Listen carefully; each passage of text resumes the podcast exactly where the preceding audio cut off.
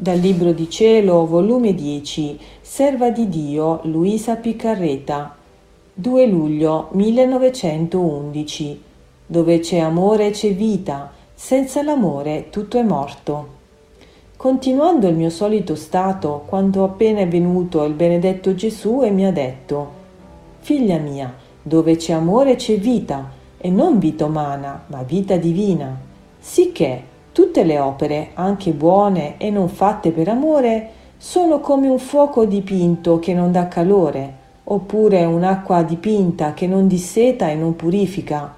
Oh, quante opere dipinte, oppure morte, si van facendo dalle persone, anche a me consacrate, perché il solo amore è quello che contiene la vita. Nessun'altra cosa contiene tanta potenza di dar vita a tutto anzi senza l'amore tutto è morto.